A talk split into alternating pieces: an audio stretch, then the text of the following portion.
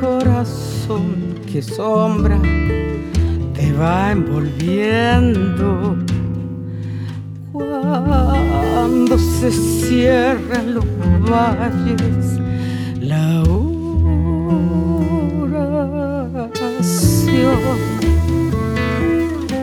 en soledad que estrella puede guiarte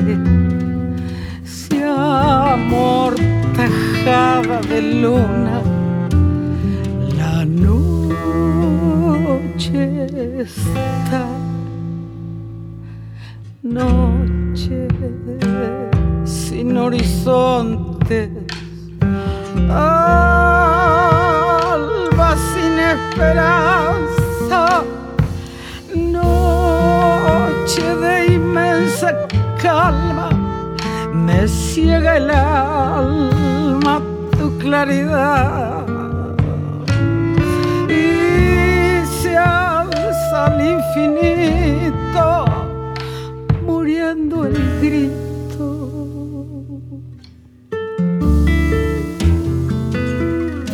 Cielito azul descanso de toda pena cuando se muestra piadosa la cruz del sur. Ay corazón, ay corazón, llorando cayó la luna y yo me quedo en las sombras.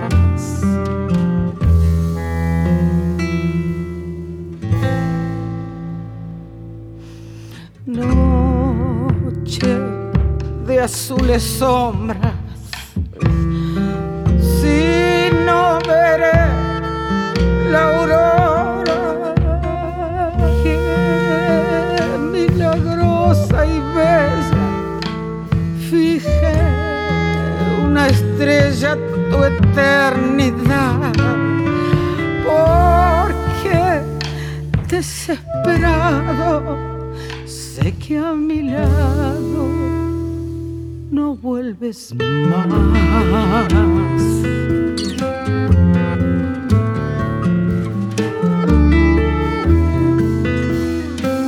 mi corazón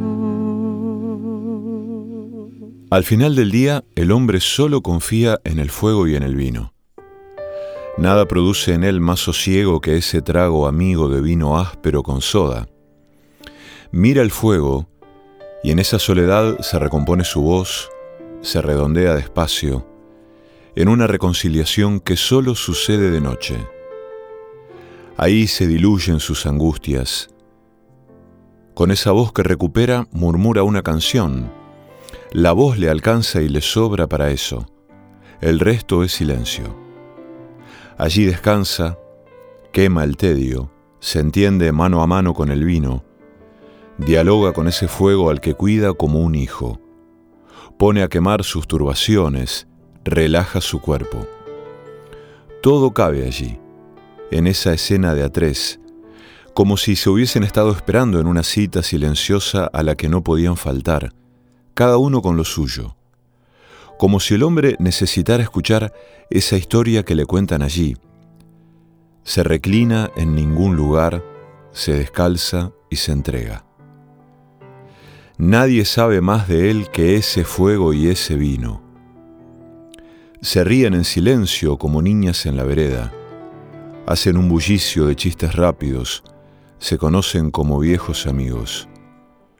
Tonto de fuego y de vino se duerme, sin despedirse, sin deberle nada a nadie.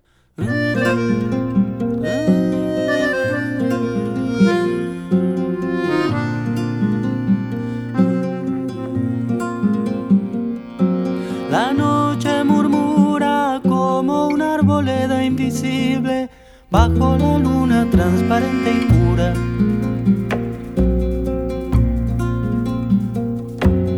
Tiembla toda de grillos y de ranas y de infinitos élitros. A la orilla del río de palidez celeste con tenues encajes de reflejos.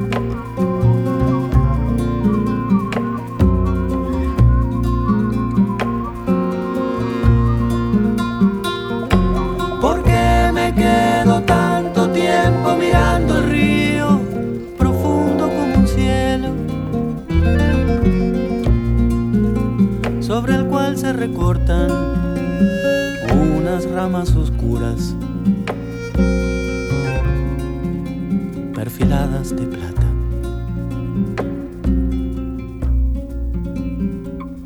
Los álamos están dulcemente solemnes bajo las húmedas estrellas.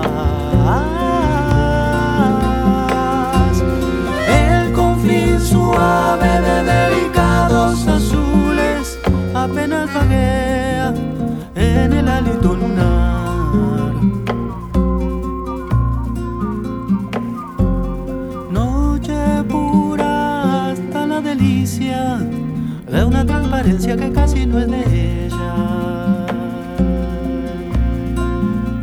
Y por eso tiembla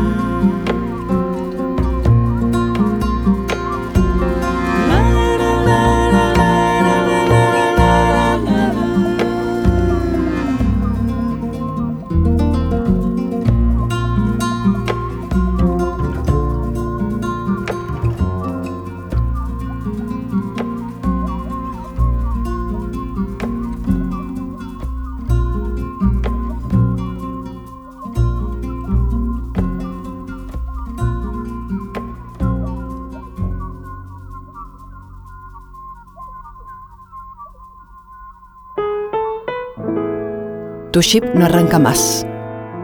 Pone la radio. El perseguidor.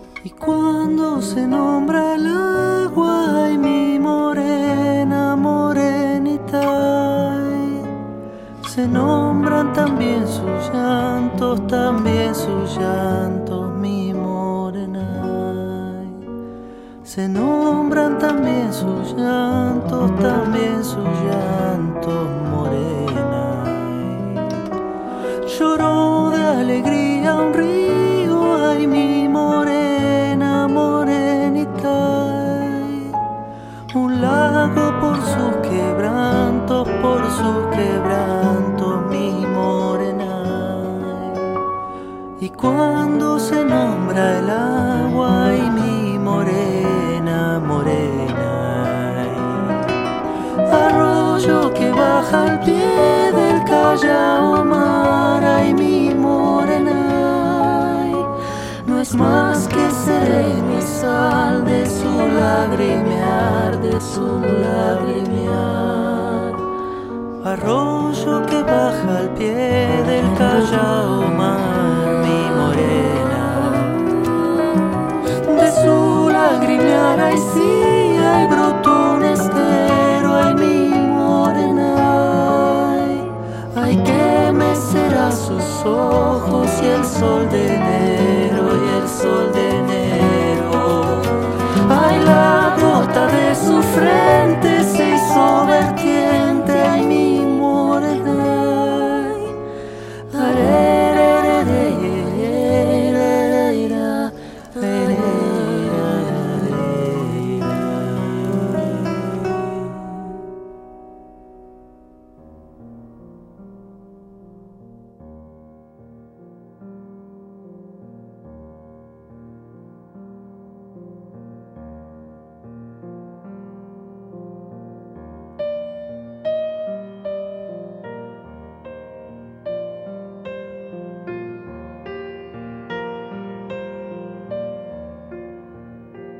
Hoy vamos a hablar del fuego. Pareciera ser una, una contradicción, ¿no? Un, hasta casi un absurdo pretender hablar del fuego. ¿Qué podría decir uno acerca del fuego? ¿Qué puede decir uno ante semejante fenómeno, ante semejante evento? Y me parece que lo que uno puede hacer es hablar de la experiencia, es decir, la experiencia, y para ello tengo la sensación de que nos es dado recurrir a cierto lenguaje poético, puesto que eh, también el hombre no tiene más que contemplar la naturaleza y en el mejor de los casos decir algo acerca de eso. Hubo muchos poetas que eh, sintieron que lo único que podían escribir, decir, era aquello que les surgía mientras contemplaban la naturaleza. Y hoy vamos a dedicar textos, relatos, meditaciones, reflexiones acerca del fuego.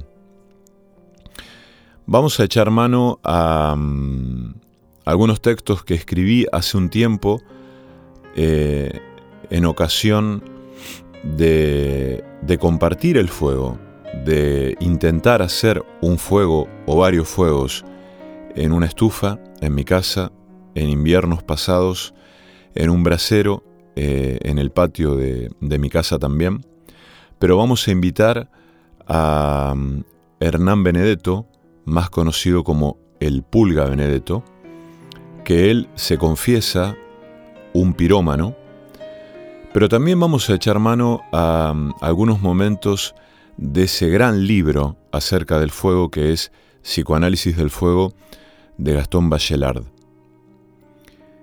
Em, estamos empezando el mes de marzo, todavía mediados de marzo, en verdad, y ya se siente la víspera del otoño en esta parte, en esta parte del mundo, en la Argentina. Y mm, también la temperatura va cambiando de a poco.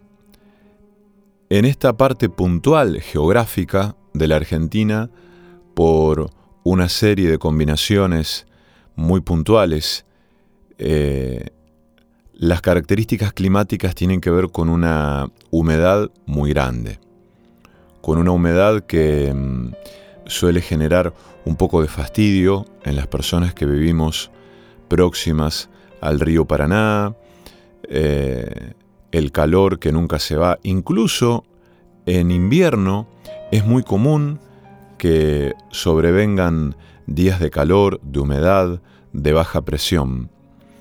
Lo cierto es que cuando hay días secos, por así decirlo, que no son muy, muy frecuentes, uno cuando viaja a otras zonas como Cuyo o el norte de la Argentina, más cerca de la quebrada de Humahuaca, Cuyo, Mendoza, San Juan, eh, incluso algunos lugares de la provincia de Córdoba, eh, se, se sosiega con, con ese clima ¿no? ese clima seco, esa temperatura más templada, cosa que acá es más, es más difícil de vivir. Lo cierto es que mm, digo esto porque yo asocio al fuego cuando hace frío, cuando uno está haciendo un fuego pero el aire es frío. Eso sucede mayormente entre otoño e invierno, cuando el fuego además de ser una fuente de cocción y se relaciona con la gastronomía, también es una fuente de calor, una fuente de cuidados, una fuente de tranquilidad. Y entonces el fuego se convierte en otra cosa. Pero hoy vamos a dedicar un programa al fuego. No sé cómo haremos, pero bueno, ya hemos echado mano a algunos textos que nos van a ayudar alumbrarnos y a darnos calor.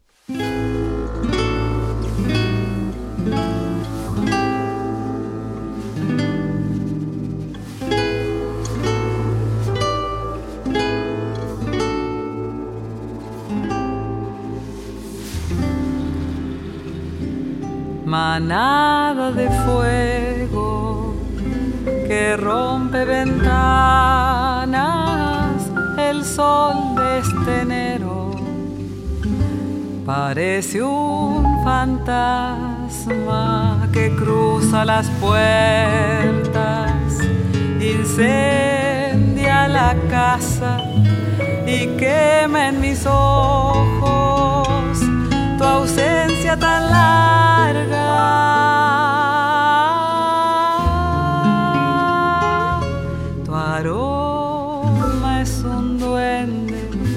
a veces me alcanza y envuelve mi cuerpo con sus llamaradas. Me quema tu ausencia, se mete la entraña de oscuros acordes y luego me canta.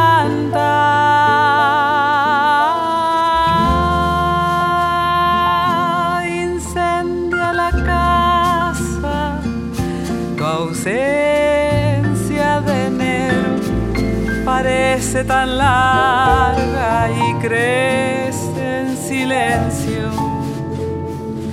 Quisiera que el fuego se lleve el recuerdo, pero no hay manera de nacer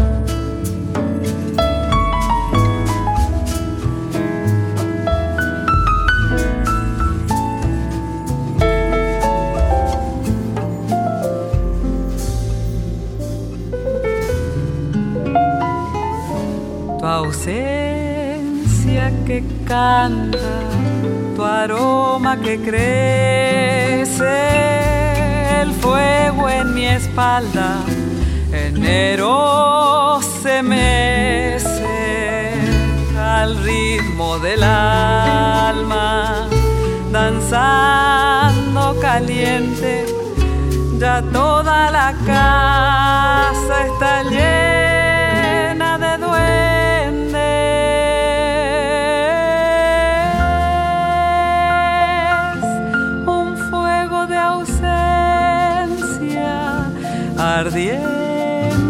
fantasma que cruza las puertas, invade mi alma.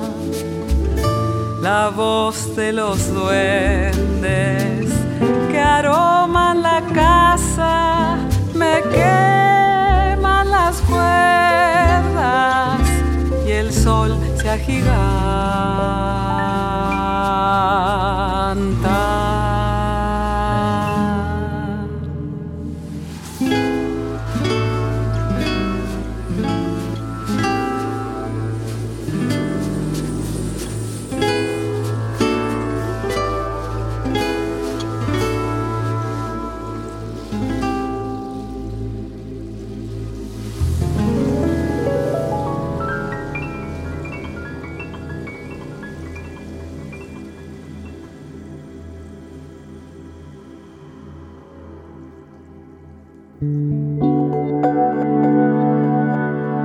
Perseguidor. Una liebre que corre tras un tigre que duerme.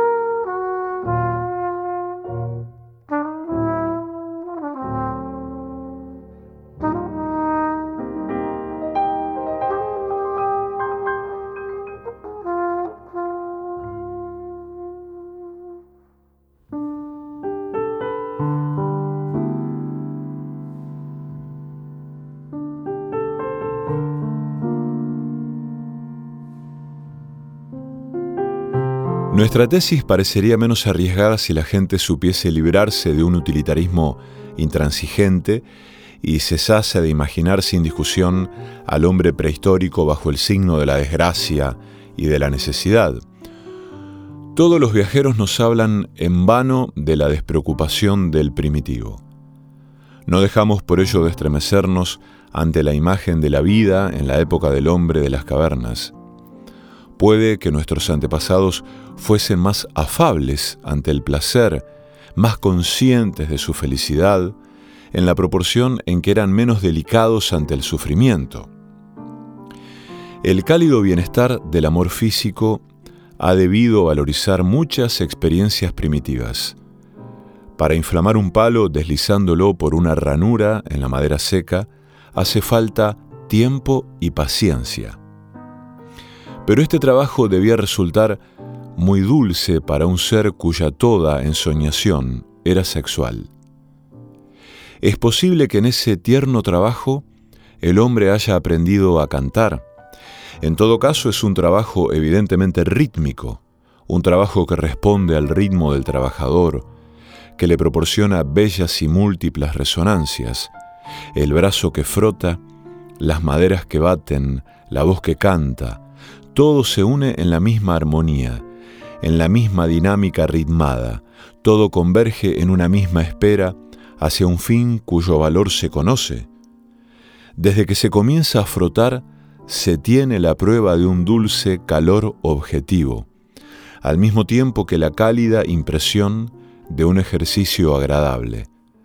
Los ritmos se sostienen unos a otros, se inducen mutuamente y se mantienen por autoinducción.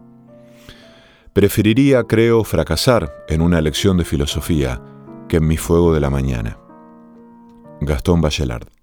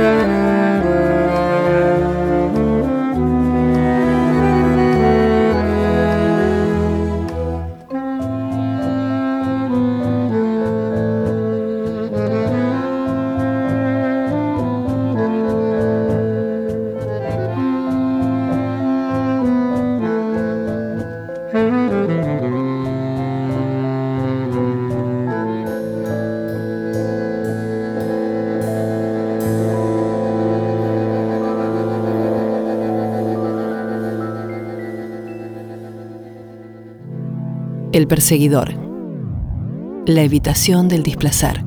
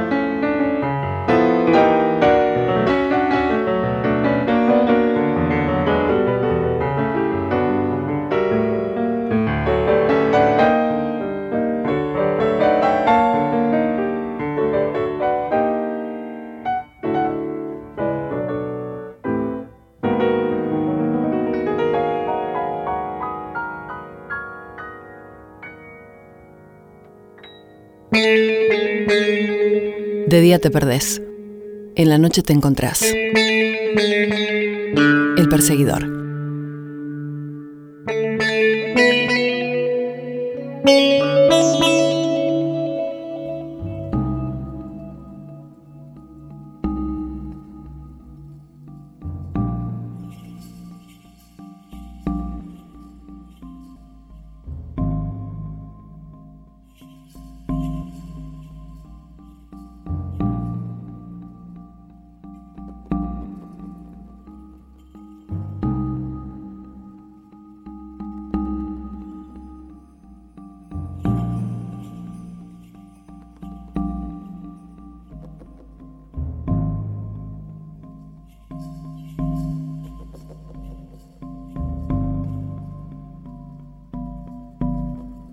Estoy haciendo un fuego. Reuní maderas pequeñas, astillas que se desprenden de grandes rodajas de eucalipto como si fuera chocolate en rama. Se desprenden con esa misma facilidad.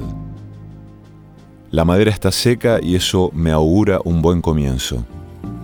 Algo de cartón de unas cajas hermosas que rompí salvajemente. De menor a mayor dispongo las astillas más chicas, luego las medianas, algunos pedazos de cartón y luego troncos de espinillo y quebracho.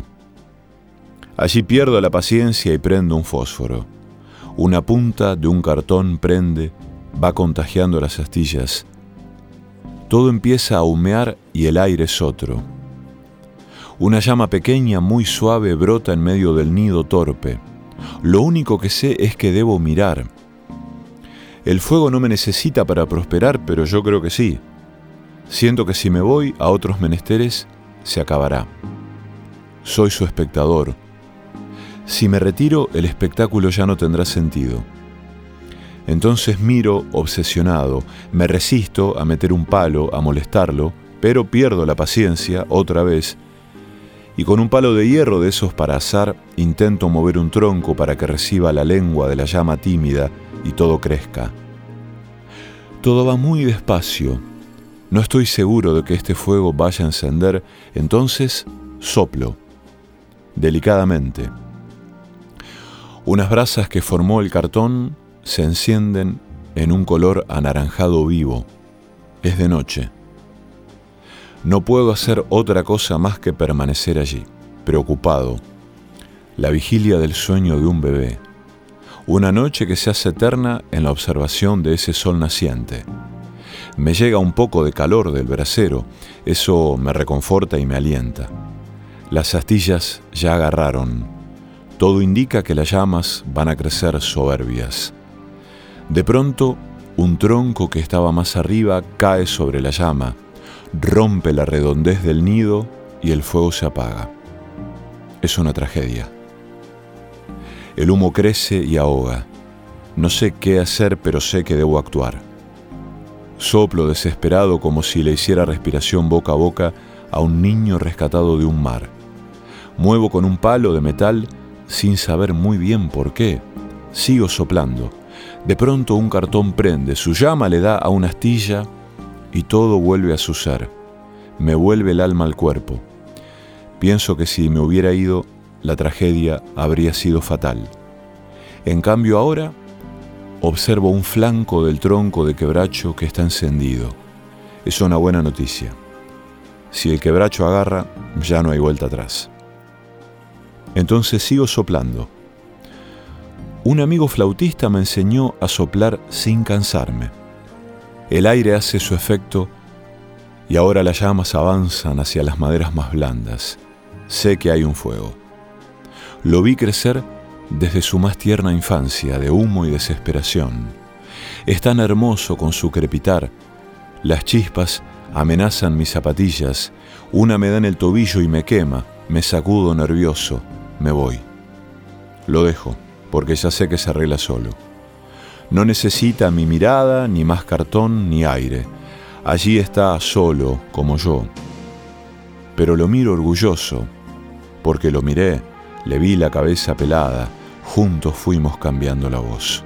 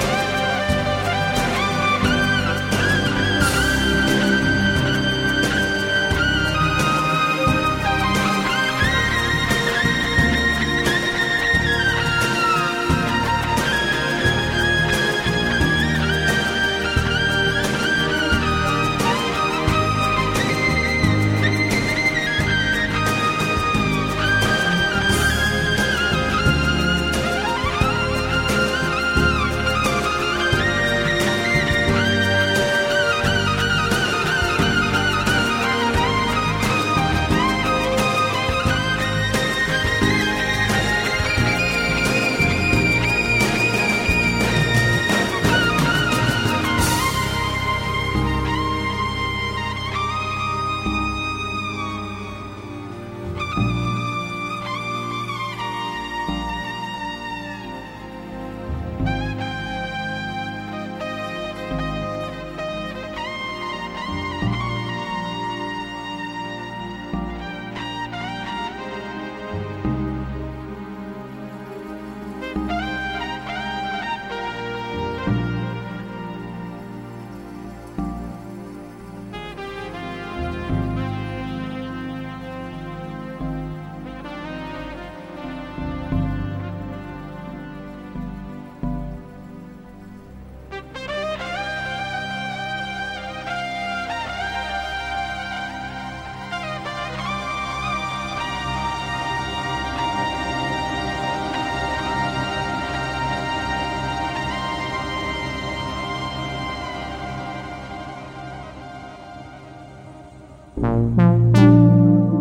Un escondite. Un refugio en voz baja. El perseguidor.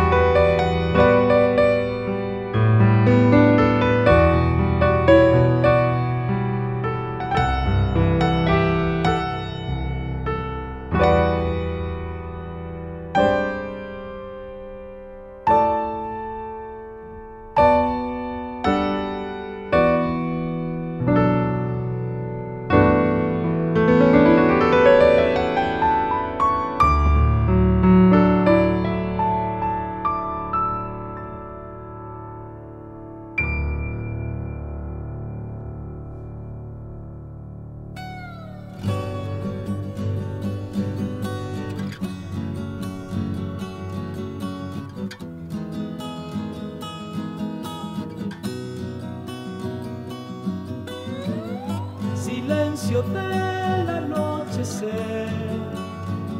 Soy el decorado que rodea mi estar. Y si las brujas son solo él, ayer siguen volando y esfumándose.